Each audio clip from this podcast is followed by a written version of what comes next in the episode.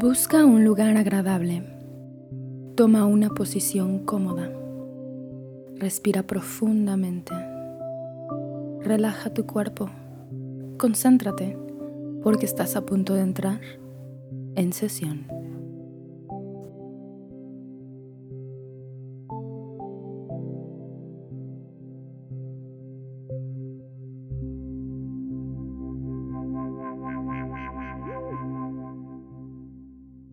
Advertencia.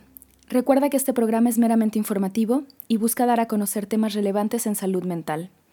A pesar de que se cuente con asesoramiento y conducción de un experto en el tema, esto no sustituye el hecho de asistir a recibir la atención adecuada y necesaria. Gracias. Buenos días, buenas tardes o buenas noches. Bienvenidos a otra sesión de En Sesión. Mi nombre es Lucía Hernández, estoy con Alejandro Sandoval. El día de hoy tenemos un programa que yo creo que a muchos eh, les parecerá interesante, que es la pareja. ¿ok? Antes de comenzar, les recuerdo nuestras redes sociales. En Facebook nos pueden encontrar como en sesión PSIC. A mí en Twitter me pueden encontrar como Lucía-HDZ28. A Alejandro como Lex Sandoval con V. Entonces, bueno, entrando de lleno al, al tema, Alex, ¿qué es una relación de pareja? Ok, primero que nada, hola. Y pues bueno, una relación de pareja como normalmente estamos acostumbrados es la unión de dos personas que deciden estar pues juntos en una pues un noviazgo, un matrimonio, etc. Pero debemos de tomar en cuenta que pues eso es como el común denominador. No es el único concepto. Ok. Entonces, las parejas no solamente son de dos, ¿no? Sí, o sea, nosotros estamos acostumbrados a que incluso el mismo nombre pareja, pues son dos, ¿no? Pero sabemos que eh, dependiendo el contexto del lugar, el, país, etcétera, bueno, tenemos eh, matrimonios, por así decirlo, donde pues no son de dos personas, sino son este, cinco mujeres, un hombre, o una mujer con varios hombres, etcétera, ¿no? Entonces, ese concepto de pareja puede variar dependiendo pues la percepción y los acuerdos que lleguen las personas involucradas. E incluso dentro de mi relación de pareja yo podría tener, eh, por ejemplo, yo podría estar casada y aún así llegar a un acuerdo con mi, en este caso, esposo y de decir, ¿sabes qué? Tú puedes seguir viendo personas, así como yo también puedo seguir viendo personas, se vale, ¿no? Claro que sí, o sea, yo siempre lo he dicho que cuando uno se va a, a comprometer en una relación de pareja, pues se tienen que hacer como acuerdos, ¿no? Un contrato, por así decirlo. Y entonces se llegan como a, las a las ideas que cada quien quiere, a los acuerdos que desean ambos y se, hace ese contrato, ¿no? Entonces habrá parejas que dicen, ¿sabes qué? Tú y yo somos exclusivos, donde ni emocionalmente ni físicamente nos vamos a involucrar con otras personas. Habrá algunos que digan, este, emocionalmente somos tú y yo, pero físicamente podemos hacer lo que queramos, o al revés, ¿no? Físicamente tú y yo, pero emocionalmente, pues, ah, vale. Entonces, esos son acuerdos de pareja y que al final son completamente válidos cuando se han hablado y ambas partes están de acuerdo. Perfecto. Entonces, ¿qué tipo de relaciones son las que nos podemos encontrar? Pues tenemos esas relaciones exclusivas donde, bueno, solo somos tú y yo dos personas, que no vamos a compartir ni sentimientos ni cuerpo con otras personas, esas personas donde no les importa lo físico como exclusividad, pero sí lo emocional. Yo tengo una, una conocida que alguna vez dijo, ¿no? O sea, si mi pareja, si mi novio eh, va y se acuesta con otra chava, no me importa, pero si el vato le regala flores o le invita a cenar, me voy a molestar, porque entonces eso ya está implicando... Ahí sí tenemos un problema. Exacto, o sea, ya está implicando que hay pues como otra intención que no es solo la física, ¿no? Y entonces, o ¿Se vale? Sí, claro que se vale. También tenemos tipos de pareja, pues donde eh, actualmente su objetivo no es el matrimonio, sino simplemente la convivencia. Parejas donde cada una de las partes puede vivir en su casa, pero compartir tiempo juntos, pasando quizá tiempo en la casa de cada uno o tiempo solos.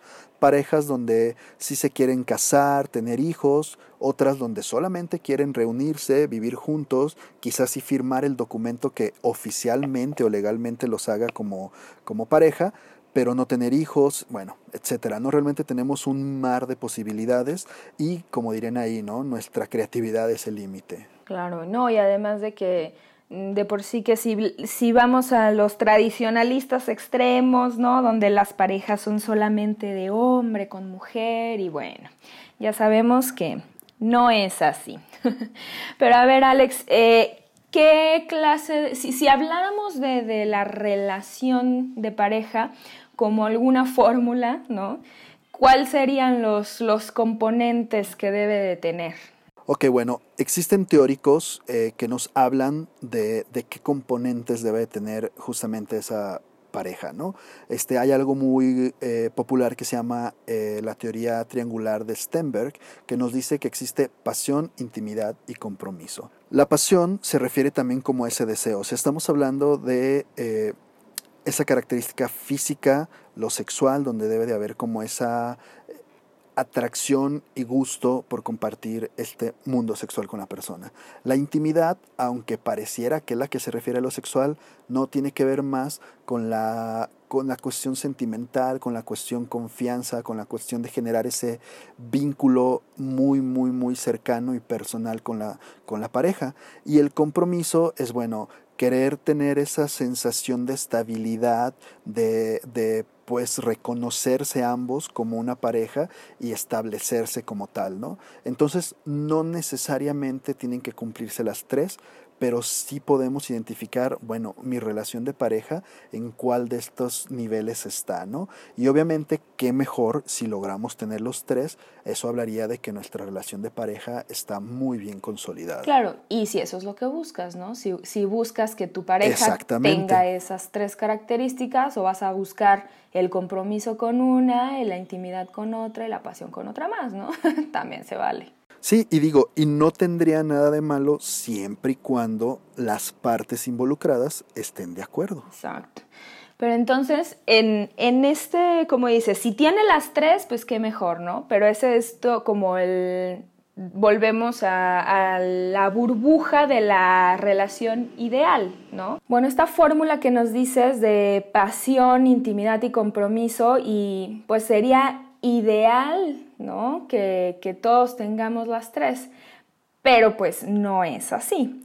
Puede que no sea el caso. Entonces esto también nos habla como de, ahora sí, de que mitos y, y, realidades en cuanto a lo que es la conformación de una pareja, ¿no? Y después vienen, a mí se me ocurren cosas como, es que es el amor de mi vida, ¿no? O que fue amor a primera vista, o fueron felices para siempre.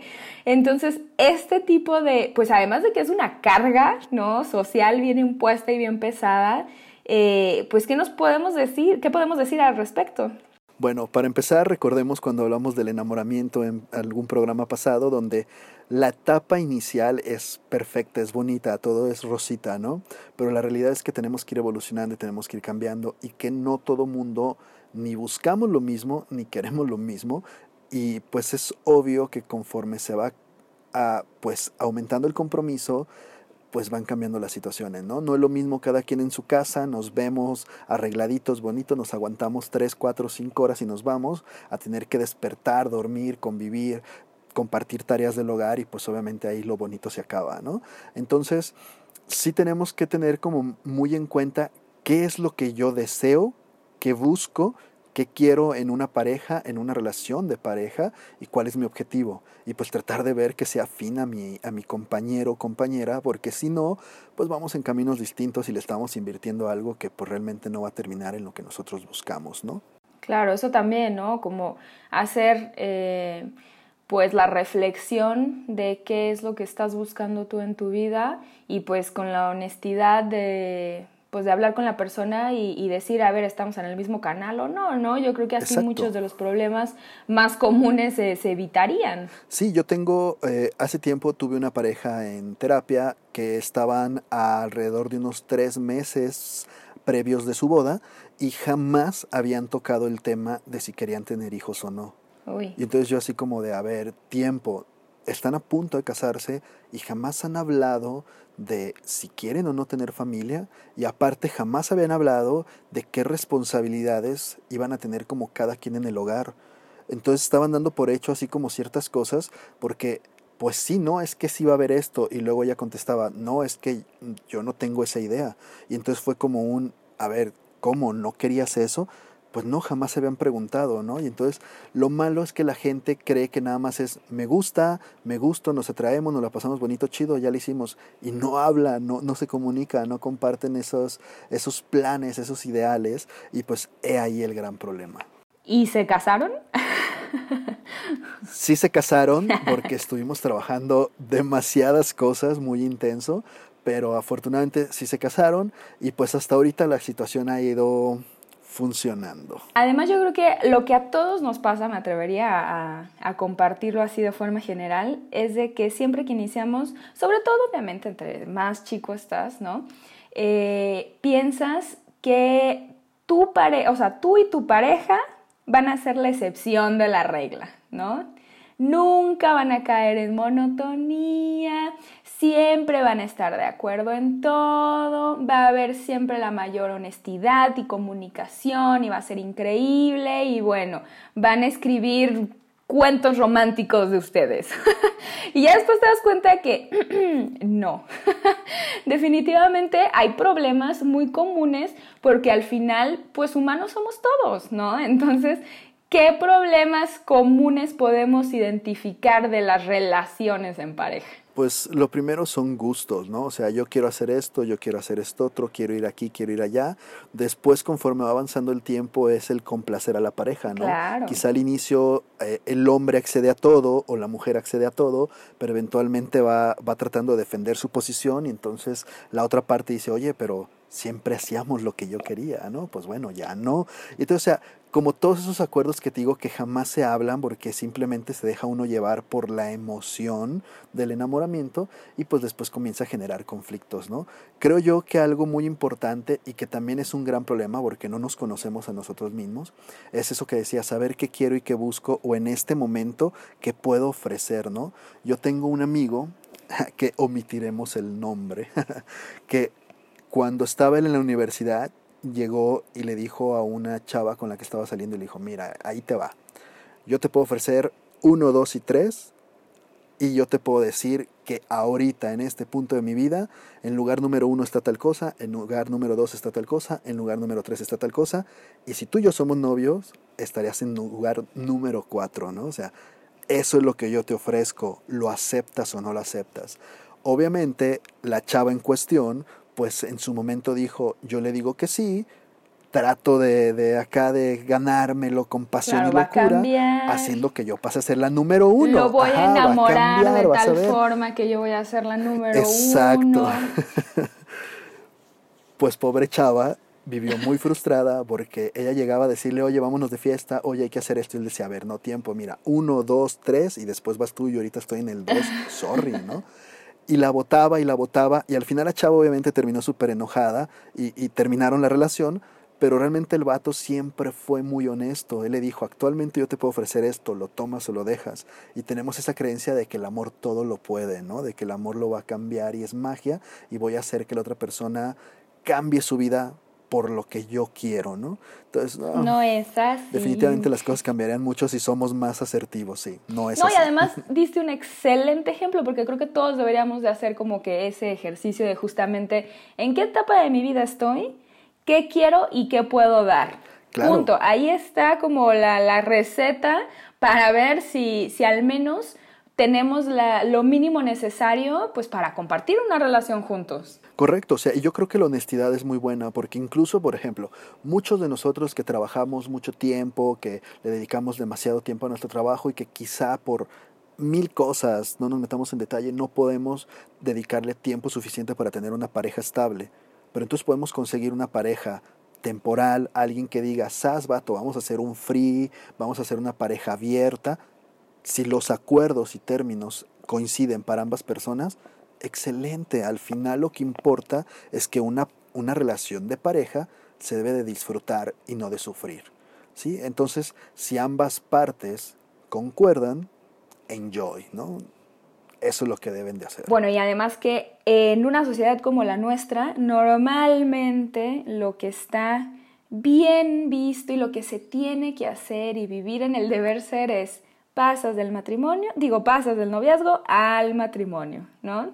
Ni siquiera hay un punto medio en el que mm, pues realmente convivas con la persona de una forma más íntima y que verdaderamente digas si vas o no vas, ¿no? O sea, que tengas tu prueba de tu, tu prueba gratuita.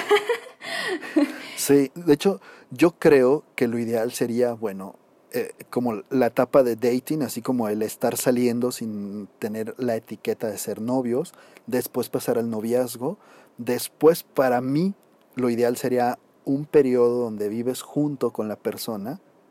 Y entonces ya que vives junto, ya que conoces a la persona realmente, entonces ahora sí decidir si te quieres casar o no. Y volvemos a lo mismo, todo va a depender de si es o no tu objetivo, tanto vivir con la persona como querer tener la etiqueta del matrimonio, porque habrá quienes dicen, mira, felices cada quien en su espacio y tal fin de semana me quedo allá, tal fin de semana acá y el resto de la semana cada quien en sus actividades como habrá personas que sí quieren compartir el mismo espacio, habrá quienes no quieren tener la etiqueta del matrimonio, pero habrá quienes eso es lo que les hace feliz, ¿no? Incluso tener una misa religiosa que sabemos que legalmente no tiene valor, pero socialmente se le da importancia. Sí, yo también creo que deberíamos como sociedad de normalizar el, vivir eh, juntos antes de, de, pues meterse al matrimonio, pero bueno, eso ya es otra cosa. Eh, a ver, si yo creo que soy la excepción a la regla, ¿no? Y que jamás voy a caer en monotonía y que mi relación va a ser increíble, bueno, ¿qué nos aconsejas para evitar caer en esa monotonía? Yo la clave básica en una relación de pareja es comunicación. Si nosotros estamos hablando constantemente, si de cierta manera estamos evaluando constantemente mi relación, obviamente vamos a mejorar todos los detalles, ¿no?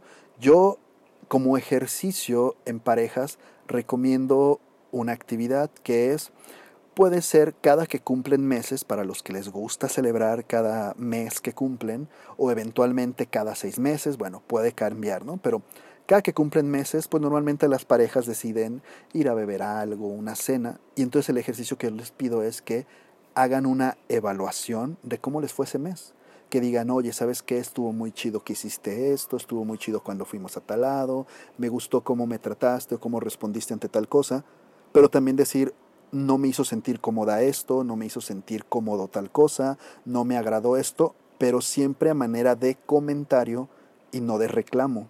Y entonces nosotros tomar tanto lo positivo como lo negativo y entonces saber qué sí debemos reforzar y qué cosas podemos cambiar. ¿Y cómo lo voy a saber? No es suponiendo, sino decir, ok, si esta situación te hizo sentir mal, ¿cómo puedo hacer para evitar que te sientas de esa manera? Y llegar a un acuerdo. Y entonces, ni que a mí se me exija algo que está fuera de mis posibilidades, pero tampoco hacer que la otra persona siga sintiéndose pues lastimada, triste, etcétera, ¿no? Si hacemos ese ejercicio constantemente, bueno, es obvio que vamos a ir mejorando en muchos aspectos. ¿Cuál sería el problema aquí? Que hay muchas personas que no saben decir las cosas sin que suene un reclamo, ¿no? Y también que hay personas que no saben aceptar la crítica y entonces lo van a sentir como un ataque. Entonces hay que evaluar si las personas pueden trabajarlo de esa manera, pero la base es comunicación.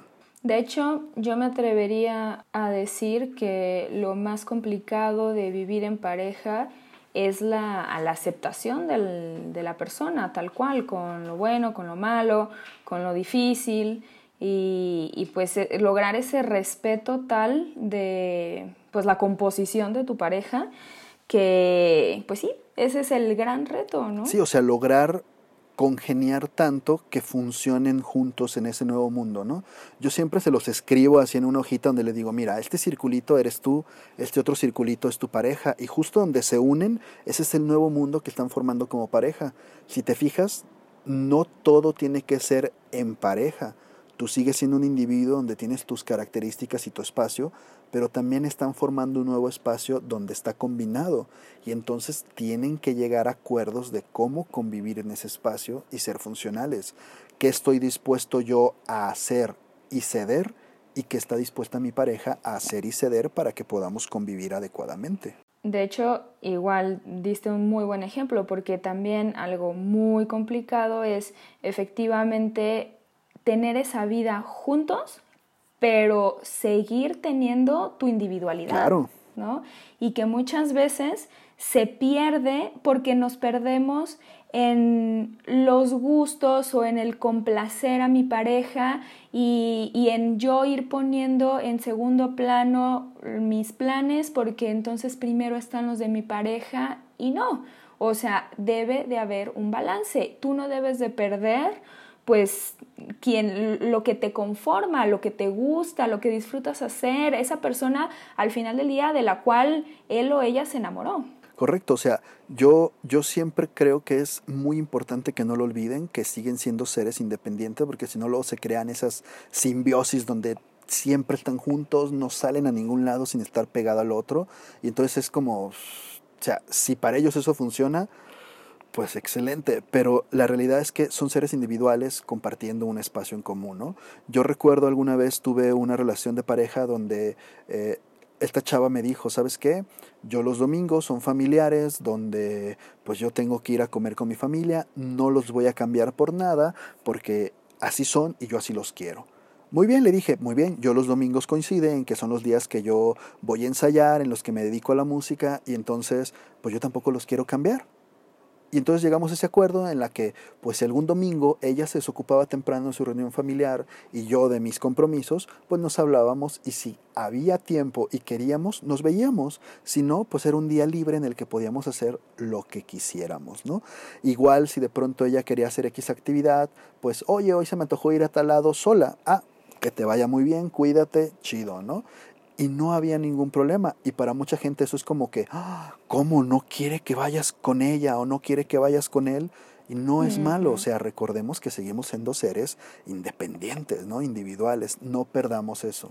No, y que justamente todo el, éxito detrás de una relación como la que tenías era la comunicación, ¿no? Correcto. Yo creo que no hay que tener miedo de comunicar todo lo que sentimos, lo bueno y lo malo, y sobre todo antes de que, de que ya lo digas, pero a forma de reclamo y de enojo y, bueno, de mala forma. Sí, como lo decíamos, tenemos que aprender a ser asertivos. Exactamente, y a elegir batallas, ¿no? También. a ver, Alex, entonces eh, ¿Hay algo en especial que deba de fijarme para elegir una pareja más afín a mí o no existe tal cosa? Ah, no existen recetas de cocina. A mí me encantaría decirte, mira, tienes que buscar a alguien que cumpla con los mismos sueños y gustos que tú tienes, pero la realidad es que si de pronto tienes una persona que es una copia tuya, pero del sexo contrario o del mismo sexo si te gusta, pues puede llegar a ser aburrido. En cambio, también si te digo, tienes que buscar una persona que tenga todas las cosas distintas a ti, pues puede que no, no sean compatibles en nada y estén completamente peleando, ¿no? Entonces, la realidad es que yo creo que uno, tiene que haber como esa atracción física, sexual, porque al fin y al cabo es algo que puede llegar a ser muy importante en la relación de pareja.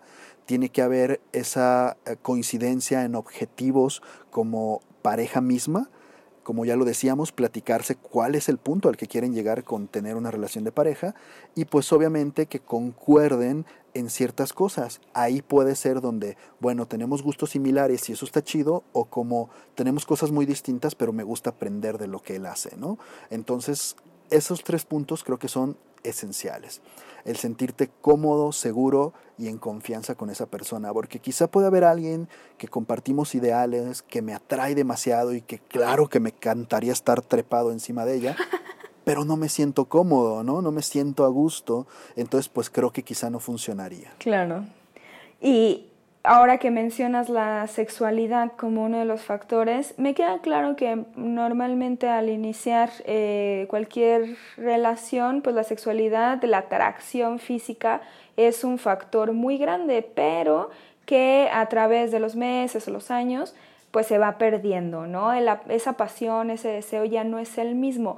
Pero entonces la sexualidad siempre va a ser un factor importante, no importa que nuestra relación lleve años. La sexualidad es un rubro importante, pero qué tanto porcentaje de importancia se le dé en la pareja va a depender de la pareja. O sea, yo podría decir que para mí es un 90% de importancia y si no hay una buena sexualidad no quiero estar con nadie y habrá personas que digan, mira, si nosotros nos vemos y ocasionalmente tenemos relaciones, perfecto, a mí eso es más que suficiente, bueno, ahí va a ser el valor que le dé la pareja.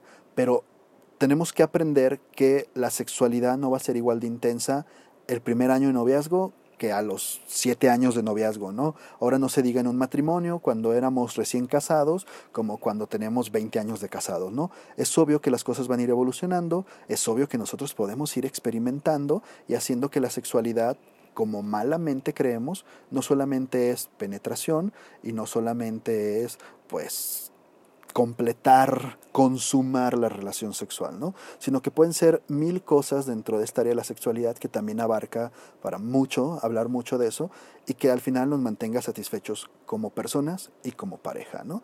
Pero es una realidad que va a cambiar. Es importante, sí, la sexualidad es un factor de divorcios, de problemas para ir a terapia, etcétera, y que incluso si nosotros... De engaños. Sí, de engaños, de todo eso, y que incluso si nosotros no sabemos, ni nos conocemos a nosotros, ni nos comunicamos con nuestra pareja, puede generar muchas disfunciones sexuales. No tienen ni idea la cantidad de disfunciones sexuales que son debido a la ansiedad y una mala comunicación en pareja. Y volvemos a lo mismo. Todo nace de la comunicación, ¿no? Así es. Si hay algo que tú quieres intentar con tu pareja, algo que no te gusta, algo que no disfrutas, bueno, solamente lo vas a ver a través de la comunicación. Entonces yo creo que es el gran tabú a vencer en cuanto a, a, pareja se refiere, ¿no? Lograr esa, pues esa intimidad en la comunicación. Correcto. Tener la aprender a decir las cosas y a negociar de cierta manera, ¿no? Hablamos en esto de la sexualidad, oye, a mí me gustaría intentar esto, oye, ¿sabes qué? A mí no, bueno, pues no se puede, oye, a mí me gustaría esto, oye, pues le vamos calando, o sea, se puede, ¿no? Entonces, es muy, muy importante que sí tengamos esa comunicación porque es la clave, es la base de todo lo que se va a construir. Pero además, sobre todo en temas, por ejemplo, de índole sexual, yo creo que es donde más difícilmente se logrará la comunicación, pues el, el gran problema es de que estamos como siempre con pena, ¿no? Ay, no, es que cómo le voy a decir que eso me gusta o que eso no me gusta o que quiero experimentar esto. Alex, ¿algún consejo como para pues poder llegar a ese grado de comunicación y que nos valga un poquito como nuestra, pues, ¿qué será? Nuestro pudor. Mira, hace eh, unas semanas escuchaba a la doctora Laura Teresa Flores González, que es una excelente terapeuta sexual, médico de formación, que nos hablaba justamente sobre la sexualidad y los problemas, las disfunciones, ¿no?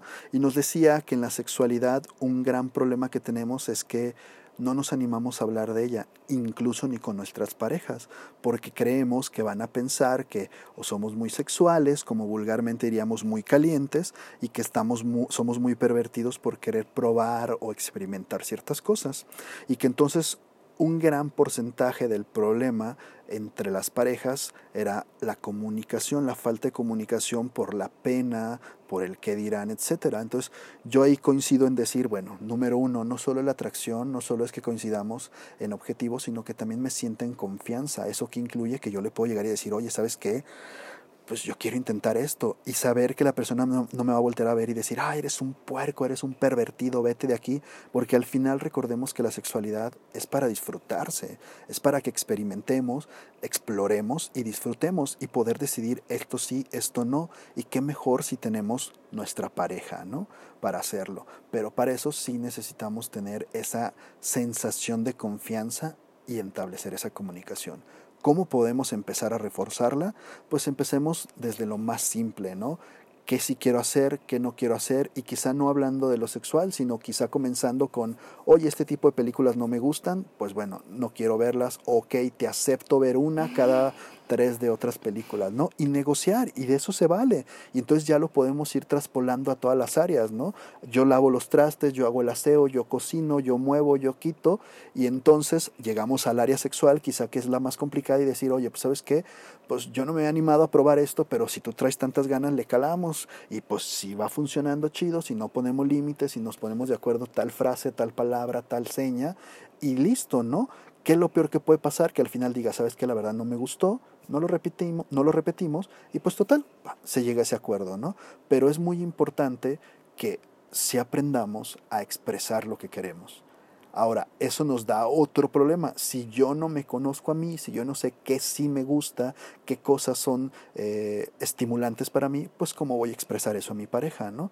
Y entonces mi pareja no va a saber estimularme adecuadamente porque yo no sé decirle cómo me estimule adecuadamente. Claro, y ese es otro tema, ¿no? Porque justamente en una sociedad como la nuestra, pues no está ni siquiera bien visto el llegar a ese grado de autoexploración y autosatisfacción como para saber qué me gusta, qué no me gusta.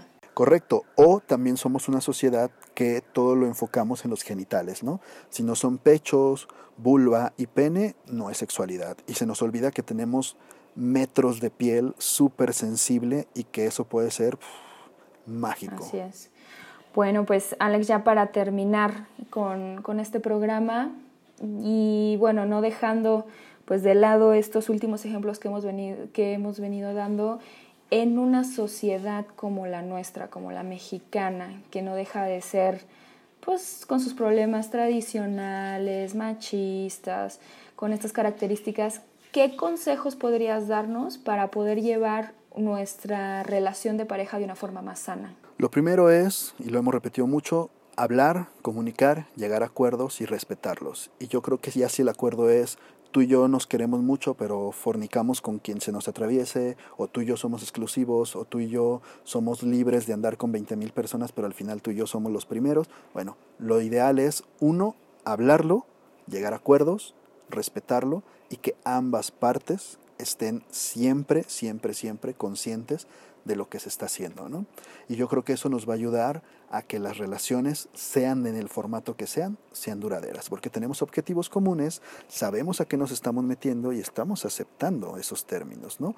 Y constante comunicación, siempre. No, yo me atrevería a decir que que les que como consejo pues que les valga el que dirán no su, su relación es suya y de con quien ustedes decidan compartirla y ya está. O sea, si su misma familia tiene problemas en aceptar la persona con la que están o la forma en la que están viviendo o qué deciden hacer este, ustedes con su vida, bueno, pues ese es el problema de ellos. ¿no? Hay que identificar muy bien que pues primero está lo que nosotros buscamos y lo que a nosotros nos hace felices y que eso de entrada pues te va a abrir las puertas a, a muchas cosas pues padres en la vida, ¿no? Sí, eso es un punto muy importante que lo menciones porque efectivamente tenemos que saber que la relación de pareja es solo de la pareja, no del amigo, no del papá, no de nadie, absolutamente nadie más. Yo, por ejemplo, que pues como soy psicólogo, de pronto llegan y me dicen, oye, ¿tú qué opinas? ¿Tú qué crees? Y les digo, mira, la verdad es que esas son cosas que tienen que arreglar ustedes dos y a excepción de que me estén pidiendo una opinión profesional donde entonces los dos se comprometen a trabajar sobre eso, yo no voy a opinar. ¿Por qué? Porque ni yo conozco la historia completa, yo voy a conocer solo la versión que me están contando y pues no, no es de mi incumbencia opinar sobre la relación de otras personas, a excepción que sea de manera profesional. ¿Sí? Pero entonces tienen que tener muy en cuenta eso. Si mamá dice no me gusta, pues tu mamá no es la que se está enrolando en la situación.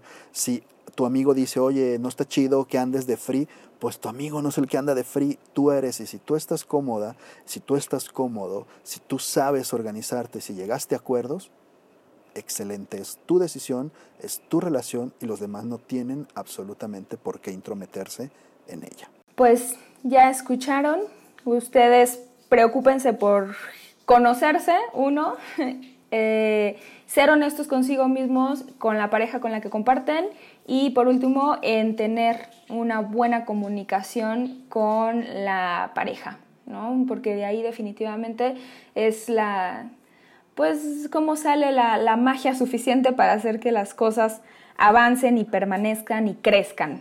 Entonces, bueno, Alex, muchas gracias. Nosotros seguimos de contingencia, espero que ustedes también.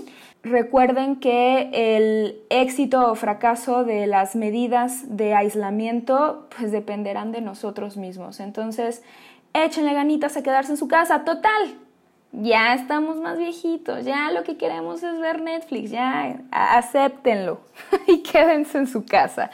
Entonces, muchas gracias por acompañarnos. Mi nombre es Lucía Hernández. Eh, mi Twitter es lucía-hdez28 y Alejandro lo pueden encontrar como Lex Sandoval. Y bueno, como eh, eh, nos pueden encontrar juntos en nuestro Facebook que es En Sesión PSIC. Muchísimas gracias y pues nos escuchamos en el siguiente podcast. Esperamos que este ejercicio te hubiera resultado de utilidad, preparándote para llevar una mejor semana. La siguiente sesión está programada para el próximo lunes a través de Spotify. Hasta luego.